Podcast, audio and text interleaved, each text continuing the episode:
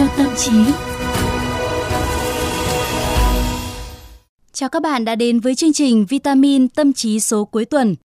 Mỗi cuối tuần chúng ta sẽ gặp nhau để chia sẻ cùng nhau những câu chuyện liên quan đến văn hóa đọc, những sự kiện đáng chú ý liên quan đến sách vở, hay nói rộng hơn là đời sống của chữ nghĩa. Mở đầu, chúng ta sẽ bắt đầu với nhịp sống và sách. Nhịp sống và sách.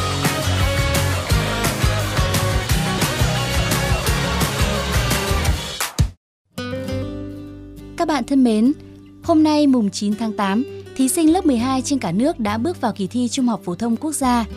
Đây là kỳ thi quan trọng nhất trong 12 năm học của các em. Kỳ thi diễn ra vào thời điểm khi dịch bệnh COVID-19 đang quay trở lại.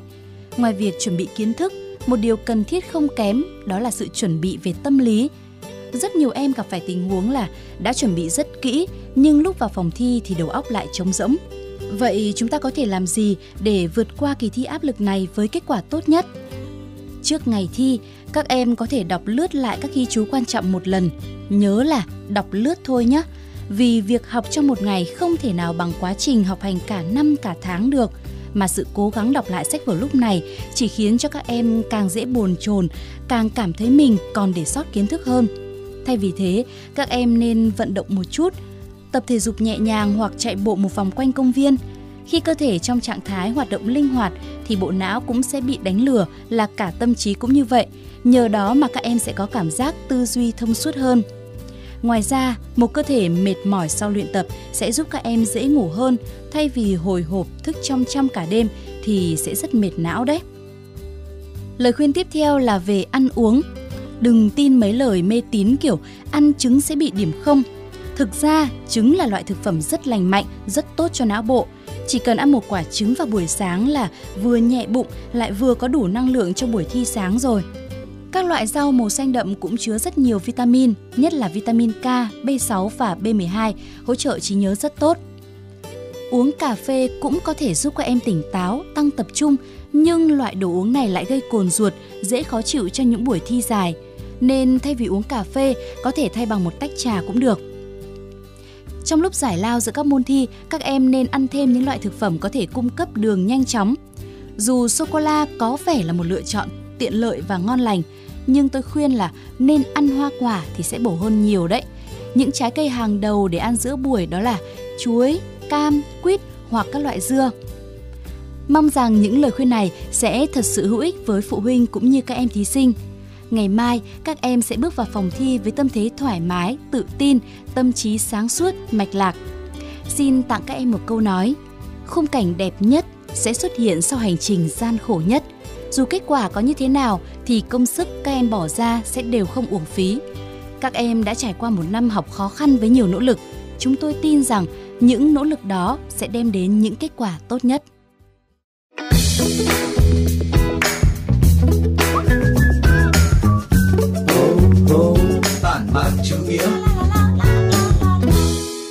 Các bạn thân mến, Tản mạn chữ nghĩa là chuyên mục mà chúng ta sẽ cùng nói chuyện với nhau về những câu chuyện nhỏ và thú vị liên quan đến chữ nghĩa trong đời sống. Đó có thể là những giai thoại thành ngữ, tục ngữ mà cũng có thể là những bản luận liên quan đến cách nói, cách diễn đạt mà đang trở thành xu hướng trong đời sống. Đó cũng có thể là những cái lưu ý về à, cách sử dụng từ ngữ hiện nay.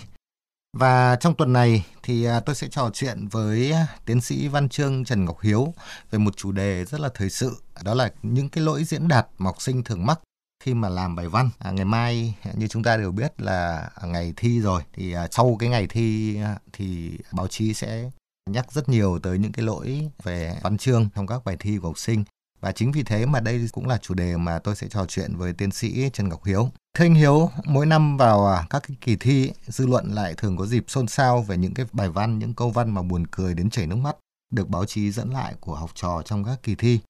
Bên cạnh những cái sai sót về kiến thức ở những bài văn ấy thì có một cái điều rất đáng quan tâm là tỷ lệ các bài viết sai chính tả, à, sai trong cách dùng từ, cách đặt câu thì rất phổ biến. Vậy theo anh, nguyên nhân của những hiện tượng này à, ở đâu? Ừ, xin chào anh Phạm Trung Tuyến và xin chào các quý vị uh, thính giả. Đúng là chúng ta sẽ thấy rằng là cứ mỗi kỳ thi thì người ta đều thấy là đề thi và bài làm của học sinh uh, môn văn luôn luôn là cái tâm điểm của dư luận và trong nhiều năm trở lại đây thì quả thật là cứ sau mỗi cái kỳ thi thì người ta lại giật mình là có những em học sinh học đến lớp 12 rồi vẫn mắc những cái lỗi rất là cơ bản về mặt chính tả, về mặt từ vựng và về mặt diễn đạt. Thế thì cái nguyên nhân thì nó có nhiều lý do. Trong đó thì tôi nói ngay là cái lý do mà nó dẫn đến những câu văn, những bài văn cười ra nước mắt, thực ra nó phụ thuộc rất lớn vào việc là học sinh không nắm vững kiến thức ở trong nhà ừ. trường. Tôi lấy một cái rất là đơn giản, ví dụ như là chính tôi đã từng đi chấm một cái bài thi và năm đó thì đề thi yêu cầu các em là phân tích cổ đầu tiên trong bài thơ Tê Tiến thì trong đó có cái câu là mai châu mùa em thơm nếp sôi. Ừ. Bây giờ tôi vẫn còn nhớ là có một em học sinh đã bình luận cái câu thơ của Quang Dũng ấy như thế này. Có lẽ dù chiến tranh có đi qua các chiến binh Tây Tiến trở lại làng quê cũ như hình ảnh cô em gái Mai Châu ngày đêm tảo tần nấu món xôi nếp cho họ ăn sẽ không bao giờ phai trong lòng các anh bộ đội. Thế thì câu văn này nó gây buồn cười chính là ở chỗ là em học sinh ở đây là chưa hiểu cái câu thơ là Mai Châu ừ. mùa em thơm nếp sôi thì nó không phải chỉ là một câu nói về món ăn mà nó nói đến cái kỷ niệm, nói về những cái ký ức của Quang Dũng và cũng như người lính Tây Tiến với những cái bản làng mà đoàn quân đã đi qua đã từng gắn bó. Cho nên tôi thấy là cái lỗi mà diễn đạt nó phụ thuộc rất lớn vào việc là học sinh có nắm được các cái kiến thức hay không. Cái thứ hai nữa là có những cách diễn đạt ở trong đời sống ấy. Nếu mà chúng ta ừ. nói ở trong văn nói thì có thể dễ được chấp nhận. Nhưng mà thành văn viết thì văn viết nó có những cái quy tắc riêng nó có những cái yêu cầu riêng mà nếu học sinh viết như vậy sẽ bị đánh giá là có lỗi. Ví dụ như đây là một cái lỗi rất là phổ biến mà tôi thường thấy là ở trên báo đài khi nói thì người ta không ừ. nghĩ đấy là lỗi nhưng ừ. khi viết thì giáo viên chúng tôi khi chấm văn thì đều cho rằng là học sinh đã không viết câu có chủ ngữ ví dụ như câu rất là cơ bản như thế này là câu ở trong bài thơ Tây Tiến đã cho thấy vẻ đẹp của người lính thời kỳ kháng chiến chống Pháp ý của câu đó thì không sai đúng không ừ. ạ và nếu như ta nghe nói bình thường thì ta thấy là ta vẫn nắm bắt được thông tin nhưng ở trong văn viết thì câu này mắc một cái lỗi rất là cơ bản đó là nhập giữa thành phần trạng ngữ và thành phần chủ ngữ ở trong câu văn đáng ra chúng ta có thể viết là trong bài thơ Tây Tiến phẩy Quang Dũng đã cho thấy vẻ đẹp của người lính thời kỳ kháng chiến chống Pháp. Ừ. thì đấy là những cái lỗi mà tôi nghĩ là do chúng ta chưa ý thức được là văn viết nó có những cái yêu cầu riêng có những cái quy phạm riêng. Nhân đây thì tôi cũng nói thêm là một trong những cái lỗi mà nó rất phổ biến thậm chí nó nổi lên ở trong mấy năm gần đây đấy chính là lỗi mà học sinh viết thành tán tụng thành những cái cách diễn đạt mà nó khá là dễ dãi, khá là xuồng xã và điều này cũng dẫn đến chỗ là học sinh chưa ý thức được là văn viết và văn nói nó có những cái quy tắc riêng. Tôi lấy một cái câu là có một năm đề thi nói về ý nghĩa của việc đọc sách thì tôi bắt gặp bài làm của học sinh có một câu như thế này là người xưa từng nói ăn gì bổ nấy, việc đọc sách cũng vậy thì tôi nghĩ là việc em học sinh liên tưởng giữa việc đọc sách với việc ăn gì bổ nấy thì nếu nói ở trong đời sống bình thường thì ta thấy là nó không ừ. có vấn đề gì cả nhưng mà khi nó đã trở thành văn viết thì cái liên tưởng ấy nó bị thô nó bị thô hay là năm ngoái khi mà đề thi liên quan đến bài ai đã đặt tên cho dòng sông thì tôi thấy đây là một câu văn mà học sinh có thể là không ý thức được là cách diễn đạt của mình nó chưa phải là cách diễn đạt chính thống.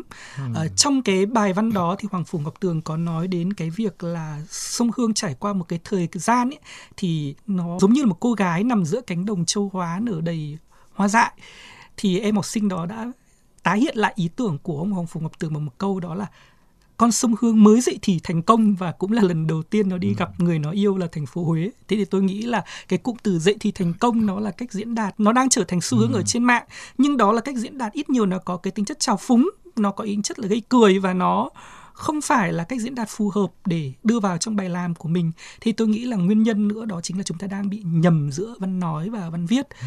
thì đấy là hai cái nguyên nhân mà tôi nghĩ là nó cơ bản nhất nó dẫn đến cái chỗ là tại sao nhiều giáo viên cứ qua mỗi kỳ thi văn thì đều lại có cảm giác là giật mình ngỡ ngàng đó là tại sao những em học sinh như này lại, lại có thể học đến năm lớp 12 ừ. à, và điều này nó cũng liên quan đến cái việc là trong dạy học ở phổ thông ấy thì tôi nghĩ là đây là cái điều chúng ta cần phải nói với nhau một cách rất là thẳng thắn đó là lâu nay chúng ta thường cho rằng là học văn là chỉ cần đếm ý đúng không? Ừ. Đếm ý tức là một cái bài văn mà học sinh chỉ cần nêu bật được lên những cái ý tưởng, những cái thông điệp, những cái chủ đề thì là ổn. Nhưng không phải vậy. Thực ra là văn nó đòi hỏi chúng ta ý là phải biết diễn đạt. Cho nên là cái việc tích hợp giữa dạy văn và dạy dạy tiếng ở trong nhà trường phổ thông hiện nay nó chưa có cái sự hài hòa với nhau. Nó dẫn đến chỗ là học sinh có thể có ý tưởng như những câu mà tôi vừa nói. Thực ra nó có ý tưởng nhưng mà về mặt diễn đạt thì nó rất là trục trặc nó và thậm chí là nó sẽ có thể ảnh hưởng đến những cái công việc sau này của các em. Nếu như các em lựa chọn những ngành nghề buộc các em phải rèn luyện cái khả năng diễn đạt thường xuyên thì những cái lỗi này gọi là những cái lỗi chưa sạch nước cạn. Ừ. Tôi uh, cho rằng là cái việc mà khi mà à, chúng ta nhất là các bạn trẻ bây giờ khi mà diễn đạt ở uh, trên mạng xã hội ừ. diễn đạt với những status rất ngắn thành một cái thói quen và cái lối diễn đạt tắt diễn đạt uh, thô sơ như vậy nó sẽ ảnh hưởng rất nhiều đến cái quá trình mà các em muốn khi mà diễn đạt trên văn bản ở các bài thi đúng không ạ? Vâng. Rất thú vị là cái môn thi đầu tiên cũng là môn thi văn À, hôm nay cái cuộc trò chuyện với à, tiến sĩ à, Trần Ngọc Hiếu tôi nghĩ rằng sẽ rất bổ ích đối với à, các bạn trẻ mà ngày mai sẽ bước vào kỳ thi này. À, vậy à, anh có cái lời khuyên một cái lời khuyên gần gũi và cụ thể nào dành cho các bạn? Tôi nghĩ là với môn văn thì hiện giờ thì chúng ta sẽ thấy là cái cấu trúc đề thi thì nó có gồm hai phần rất là rõ ràng phần đọc hiểu và phần làm văn. Phần đọc hiểu thì đó là cái phần mà yêu cầu cái khả năng diễn đạt nó chính xác, nó gãy gọn, nó đúng và đủ cho nên đấy không phải là cái phần mà các em thể hiện những cách diễn đạt trưng trổ cầu kỳ hay là những cách diễn đạt mà nó dư thừa nhiều từ ngữ. Tuy nhiên tôi nói ngay là ngắn gọn cô đúc không có nghĩa là cụt lùn. Cho nên đấy là điều đầu tiên mà tôi nghĩ là các em cần phải ý thức được là ở cái phần thi đọc hiểu thì chúng ta cần cái trả lời nó như thế nào. Đến cái phần làm văn thì tôi nghĩ là như thế này. Đó là bây giờ do cái thời gian làm bài của chúng ta chỉ có 120 phút thôi và chúng ta cũng không nên mang một cái tâm lý đó là cứ viết dài thì sẽ được đánh giá cao không ừ. phải vậy. Đối với tôi càng ngày các giáo viên càng nhận ra là học sinh viết nó phải có chất và dài không đồng nghĩa là phải có chất. Một trong những cái thứ mà để cho khiến người ta cảm thấy là yên tâm về bài làm của học sinh đó là người ta cảm thấy là các em viết những cái câu văn nó có thể là nó chưa cầu kỳ nó chưa phải là hoa mỹ nhưng nhưng nó đúng nó chuẩn về mặt ngữ pháp nó sáng rõ. Đặc biệt là khi viết đoạn nó phải có các yếu tố liên kết với nhau một cách rất là chặt chẽ. Một cái kinh nghiệm nữa mà tôi nghĩ là các em rất là nên quan tâm đó là chúng ta cần phải viết những cái đoạn văn nó có luận điểm. Bây giờ rất nhiều em học sinh là viết dài nhưng mà cả đoạn cả đoạn này em nói gì? Thì thực ra lại thấy là em đang trình bày miên man miên man những cái bình tán của mình mà nó gọi là không có luận điểm. Cho nên tôi nghĩ là các em nên ý thức là mỗi một đoạn văn thực ra nó là một ý. Ý đó có thể được trình bày ở câu đầu đoạn hay ở câu cuối đoạn hoặc nằm ở cả đầu, ở cả cuối và chúng ta cần phải hình dung là làm sao khi đọc xong một bài văn thì chúng ta có thể tóm gọn lại bài văn đó mà người ta vẫn có cảm giác là à chỉ bằng 10 câu thôi, tôi đã hiểu là anh trình bày cái cái ý tưởng gì ở trong bài này rồi. Thì đấy là những cái kinh nghiệm.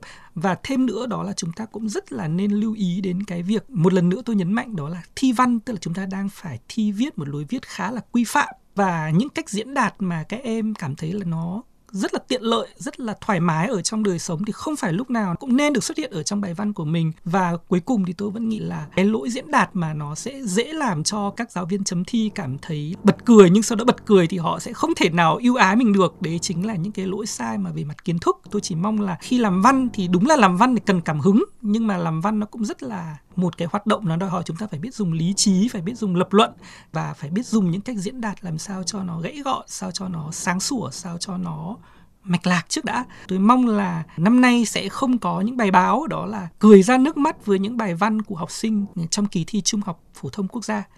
Vâng, xin cảm ơn tiến sĩ à, Trần Ngọc Hiếu. Bây giờ chúng ta sẽ chuyển sang à, tiêu điểm. Tiêu điểm trong tuần.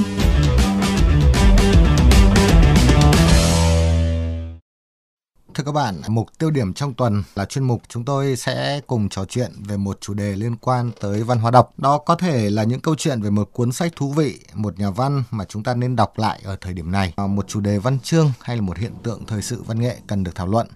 Còn hôm nay thì tôi sẽ cùng với khách mời tiến sĩ Trần Ngọc Hiếu trò chuyện về chủ đề mà tôi nghĩ rằng khá thú vị và cũng rất thời sự là mùa thi trong văn chương. À, thưa anh Trần Ngọc Hiếu, đề tài thi cử à, đã đi vào văn chương truyền thống như thế nào? Thực ra thì như anh Phạm Trung Tuyến và nhiều quý vị thính giả đều biết đó là cái văn hóa truyền thống của chúng ta là nó coi thi cử như là một cái sự kiện rất là quan trọng ở trong đời của mỗi con người. À, chúng ta biết rằng là gì đó là con đường khoa cử là con đường tiến thân à, nó làm cái bước đệm để ngày xưa kẻ sĩ lập danh trong đời cho nên chúng ta sẽ thấy rằng là rất nhiều các tác giả ở trong văn chương họ là những người đỗ đạt Ừ. Tuy nhiên con đường đỗ đạt của họ cũng không phải là con đường bằng phẳng. Chẳng hạn như là nếu như chỉ cần nhìn vào sách giáo khoa chúng ta sẽ thấy là có những cái câu chuyện rất là thú vị về con đường là lập thân qua thi cử. Chẳng hạn như là chúng ta đều biết đến nhà thơ Nguyễn Công Trứ ừ. thì ông ấy là một cái nhân vật văn võ song toàn ở trong lịch sử Việt Nam mình nhưng mà chúng ta sẽ thấy là phải đến năm 54 41 tuổi thì ông mới thi đỗ. Hay là Nguyễn Khuyến chúng ta đều nghĩ đến ông là tam nguyên yên đổ tức là người đỗ đầu ba kỳ thi thi hương thi hội thi đình ở thời kỳ ừ. phong kiến. Nhưng chúng ta biết là cái thành công đó cũng không phải đến ngay với ông và thậm chí là ông đã phải tự đổi tên của mình là từ từ là Nguyễn Thắng sang Nguyễn Khuyến để là giống như là một cái hình thức để ừ. tự động viên mình tự động viên mình và để tiếp tục cái con đường là à, khoa bảng. Thế thì chúng ta sẽ thấy rằng là cái thi cử nó là một cái sự kiện nó in dấu ấn ở trong cuộc đời của rất nhiều các nhà văn nhà thơ. Và không chỉ là những nhà văn nhà thơ mà họ à, gặt hái được thành công ở trên con đường khoa cử đâu. Lịch sử văn chương cũng ghi lại rất nhiều những câu chuyện về những tác giả lận đận ở trên con đường thi cử. Ví dụ như chúng ta nhớ đến câu chuyện của Nguyễn Đình Chiểu ừ. là đang vào trong Huế để thi chờ kỳ thi thì nghe tin mẹ mất thì bỏ về quê chịu tang và trên đường đi thì bị mù ừ. và đấy có lẽ là cái sự kiện để khiến cho Nguyễn Đình Chiểu viết nên cái chuyện thơ rất là nổi tiếng chuyện Lục Vân Tiên ờ, một cái câu chuyện nữa chẳng hạn như chúng ta đều biết đến bài thơ rất là hay của Cao Bá Quát nằm trong sách giáo khoa là bài Sanh đoàn ca tức là ừ. bài ca trên bãi cát ngắn thì có cái giả thiết cho rằng là bài thơ này cái bài thơ mà thể hiện cái cái băn khoăn cái chăn trở của Cao Ba Quát về đường đời nó được viết khi ông đang trên đường vào trong kinh đô Huế để dự thi. Và có lẽ là tất cả chúng ta đều biết một trong những cái gương mặt lận đận nhất ở trong văn chương đấy là Trần Tế Sương thậm chí là Trần Trần Thế Thư từng học Nguyễn Khuyến đó là từ đổi ừ. tên mình thành Trần Cao Sương. Những mong là việc đổi tên khiến cho thuận lợi hơn trong việc thi cử nhưng cuối cùng thì chúng ta biết là 8 lần thi thì Tú Sương đều trượt. Và người ta đều nói đến cái câu nói về cái sự cay đắng ở trong thi cử của ông đó là thi không ăn ớt thế mà cay tuy nhiên chúng ta cũng sẽ thấy rằng là um, con đường khoa cử nó là con đường quan trọng nhưng nó không phải là con đường tất yếu để con đường duy nhất để ừ. con người ta khẳng định giá trị của mình. Chúng ta biết rằng là gì? Là trần tế sương chỉ có cái danh là tú tài thôi nhưng mà chúng ta thấy là thơ văn của ông thì còn lại. Trong khi đó thì biết bao nhiêu những tên tuổi khác có thể thành đạt hơn trên con đường thi cử thì bây giờ họ họ hiện diện ở đâu? Cho nên là thi cử nó là một cái sự kiện quan trọng rất nhiều các nhà văn nhà thơ ngày xưa họ đã lao lực họ đã rèn luyện ý chí quyết tâm như thế nào để chinh phục con đường khoa bảng. Nhưng không phải ai cũng thành công và từ câu chuyện của họ cũng nói rằng nhưng cái thành công ở trong khoa cử không đảm bảo với việc là giá trị của họ thì nó sẽ còn ừ. lại với thời gian. Thì đấy là cái câu chuyện của thi cử ở trong truyền thống sang đến thời cận hiện đại thì à, ví dụ cuối thời phong kiến thì những cái câu chuyện thi cử trong văn chương thì nó mang màu sắc bi kịch nhiều hơn như ừ. à, chuyện liều trõng chẳng hạn vâng. à, tuy nhiên sang hẳn đến thời hiện đại thời của chúng ta hiện nay thì dường như cái việc mà người ta lập thân không phải bằng thi cử nhiều như trước kia nữa thì cái dấu ấn của hoạt động thi cử ở trong văn chương có vẻ không còn rõ nét nữa đúng không ạ? Tôi nghĩ là cái câu chuyện này lại cần phải nghĩ lại. Có rất nhiều thứ chúng ta nghĩ rằng là nó mờ nhạt nó không thật sự đậm nét. Ừ. nhưng đấy là ta đang nhìn đời sống văn chương ở trên một cái bề mặt. Còn nhìn ở bề sâu thì ta sẽ thấy là có những cái câu chuyện nhỏ nó rất là thú vị. Ví dụ như chúng ta thấy rằng là sang đến cái thời kỳ đầu thế kỷ 20 thì nền giáo dục của chúng ta thay đổi đúng không? Chúng ta không ừ. còn những cái kỳ thi theo kiểu truyền thống nữa. Nhưng học hành và thi cử vẫn là một con đường rất là quan trọng để khiến con người ta lập thân ở thời kỳ ừ. ấy và đặc biệt đó là cái đề tài thi cử ở trong văn học trước 1945 ấy nó có thể chia làm thành hai nhánh một cái ừ. nhánh đó là nhìn lại cái cái văn hóa thi cử ở ngày trước và ít nhiều khi nhìn lại nó thì người ta có thể viết về nó với thái độ ít nhiều là phê ừ. phán ừ. như là một cái truyền thống mà nó, nó trên lậu. thực tế là là nó trói buộc con người ta ừ. ví dụ như cái tiểu thuyết rất là nổi tiếng là tiểu thuyết liều trõng thế nhưng mà cũng có những cái bài thơ mà người ta ví dụ như chúng ta đều nhớ đến bài thời trước của ông Nguyễn Bính ừ. thì ông dường như là viết lại cái chuyện nôm là Lưu Bình Dương Lễ ừ. thì luôn hình dung ra cái cảnh đó là chồng tôi cưỡi ngựa vinh quy hai ừ. bên có lính hầu đi dẹp đường tôi ra đứng tận gốc bàng chồng tôi xuống ngựa cả làng ra xem bởi vì ngày xưa người ta cho rằng là thi đỗ nó không chỉ là cái thỏa mãn danh vọng cho một cá nhân mà nó làm còn vinh quang cho cả gia đình thậm chí cả làng mạc nữa thì người ta cũng nhìn về cái thi cử đó theo một cái gì đó nó nó tương đối là lãng mạn tương đối ừ. là hoài niệm những cái giá trị truyền thống có vẻ như là nó đang phai nhạt ở trong cái thời buổi Âu hóa. Ngược lại thì chúng ta thấy rằng là các cái thi sĩ ở trong phong trào thơ mới ấy, họ cũng là những cái người bắt đầu con đường viết văn làm thơ khi họ đang là học trò. Cho nên tôi luôn luôn hình dung là thơ mới nó là cái thơ của tuổi học trò thơ của những năm tháng hoa niên.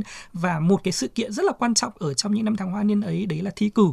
Thì tôi có thể nói đến một cái bài thơ đó là bài thơ mùa thi của xuân diệu.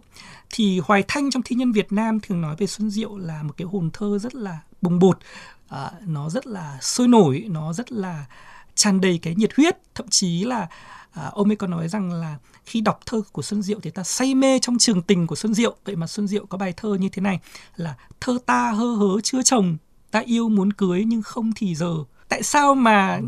yêu thơ đến mức là nhìn thơ như là một cô gái chưa chồng tại muốn cưới mà lại có cảm giác là không có thì giờ thì hai câu sau nó tiết lộ này mùa thi đã đến em thơ cái hôn âu yếm xin chờ năm sau có nghĩa là ừ. gì là à khi thi cử đến thì người ta cũng phải nén lại những cái à, xúc cảm yêu đương để để tập trung ý chí nhiều hơn cho cái kỳ thi trước mắt.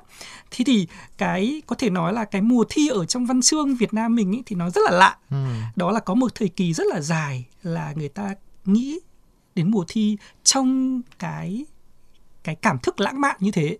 Cái cảm thức mà người ta thấy rằng là gì? Đấy là những cái năm tháng mà khi con người ta có thể quan sát được cái quá trình trưởng thành của mình khi mình bắt đầu được lựa chọn khi mình bắt đầu cảm thấy là gì? Phải hình dung ra con đường phía trước là gì? Khi đặc biệt là đó cũng là những năm tháng khi mà con người ta mới lớn và à, cái thế giới nội tâm của con người ta nó sẽ có những cái xúc cảm sẽ có những cái bâng khuâng.